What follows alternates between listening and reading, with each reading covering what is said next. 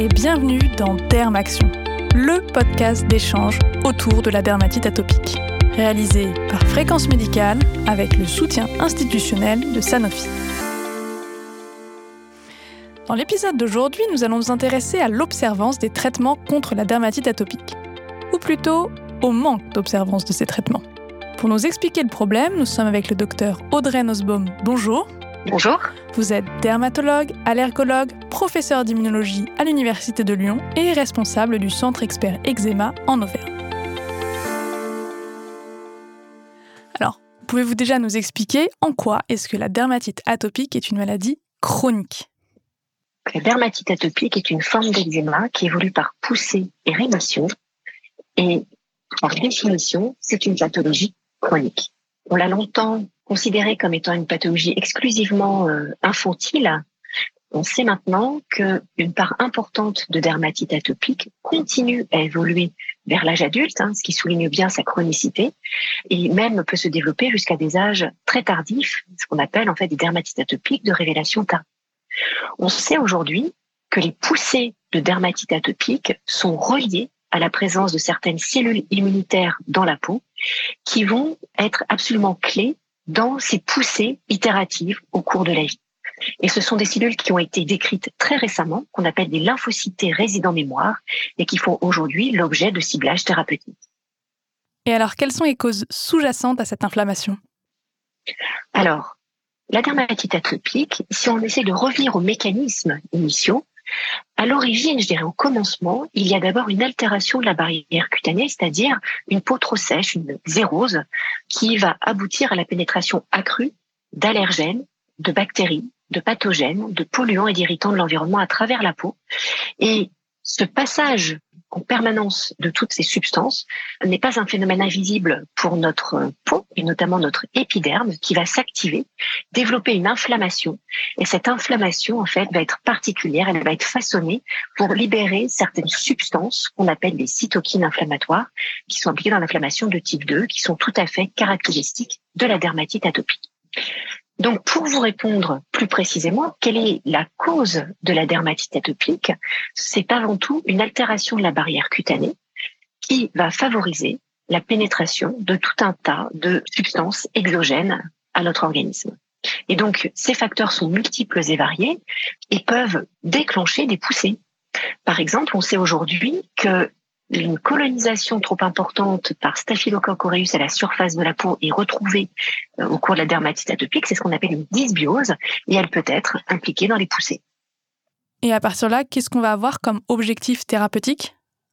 Et donc, il faut reprendre très simplement les mécanismes initiaux.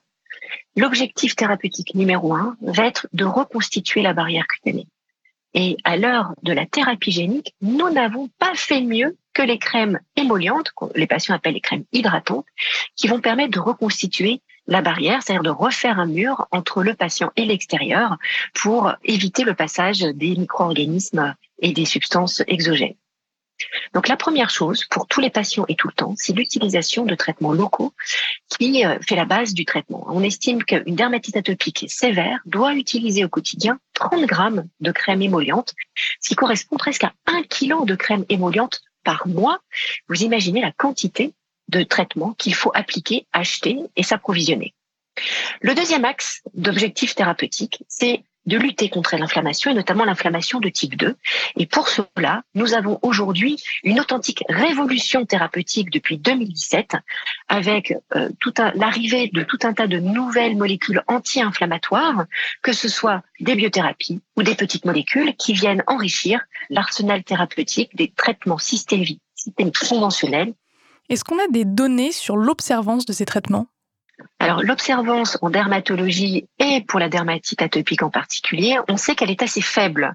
Il faut rester extrêmement humble et modeste en la matière, puisque des études assez étonnantes ont été réalisées en fixant des capteurs d'utilisation sur les bouchons des crèmes utilisées par les patients.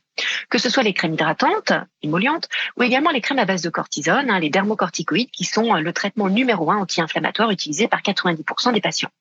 Eh bien, figurez-vous que les patients utilisent ces traitements topiques uniquement jusqu'à un maximum de 30% de ce qui est prescrit et que l'usage de ces traitements topiques est plus important juste après une consultation avec le dermatologue, puis après ça tendance à vraiment se réduire au cours du temps et ça réaugmente quelques jours avant la future consultation.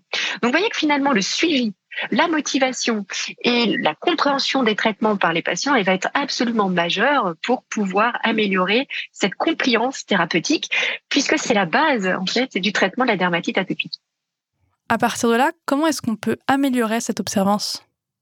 Alors l'observance thérapeutique, il y a différentes approches et c'est vrai qu'aujourd'hui, à l'heure où on va être capable de faire des diagnostics avec de l'intelligence artificielle par des ordinateurs, je crois qu'il faut remettre au cœur du soin la relation.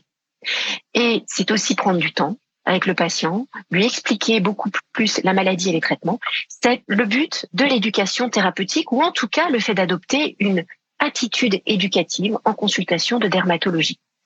Nous travaillons aujourd'hui avec le groupe d'éducation thérapeutique de la Société française de dermatologie afin de proposer des outils de suivi et d'accompagnement des patients éducatifs. Je m'explique.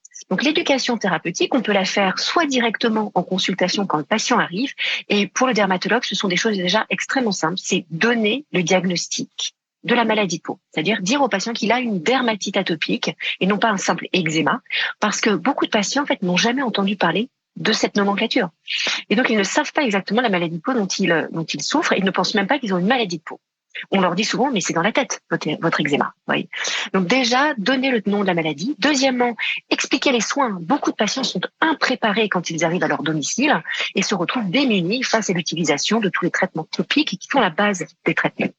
Ça demande du temps, effectivement, lors des primo-consultations pour donner ces informations. Et puis ensuite, quand on voit que la dermatite atopique a tendance à persister, il y a d'autres solutions, et notamment les programmes d'éducation thérapeutique développés dans les centres hospitaliers ou dans les cures thermales, par exemple, qui vont proposer un accompagnement multidisciplinaire auprès du patient en lui permettant de développer une meilleure autonomie dans ses compétences à se prendre en charge. Il y a vraiment des, résultats absolument incroyables. Hein. Les patients sont extrêmement satisfaits de cette prise en charge qui se fait avec des infirmières éducatives, des psychologues, des sophrologues, des nutritionnistes et bien sûr des médecins pour vraiment faire le tapis rouge à ces patients qui ont souvent erré pendant des années de médecin en médecin pour qu'on leur donne enfin des informations claire, concise, pratique.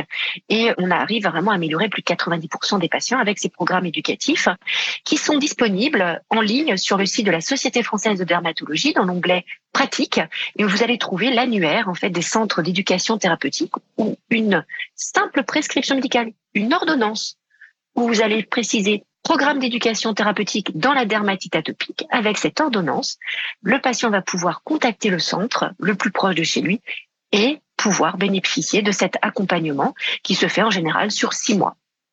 Docteur Nosbaum, merci beaucoup pour ces réponses. Est-ce que vous avez une conclusion à ajouter à tout ça?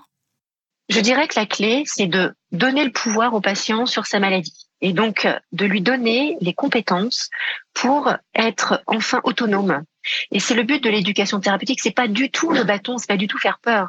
C'est lui faire prendre conscience qu'il a les clés en main et que c'est pas la médecine qui euh, finalement euh, récupère et a toutes les données euh, de son côté. C'est vraiment quelque chose d'extrêmement vertueux, lui permettant en fait de comprendre ce qui lui arrive, de ce qui se passe dans sa peau et de mieux gérer les poussées, cette maladie chronique qui va pouvoir parfois durer des années. Merci d'avoir écouté cet épisode de Dermaction et à très bientôt sur Fréquence Médicale.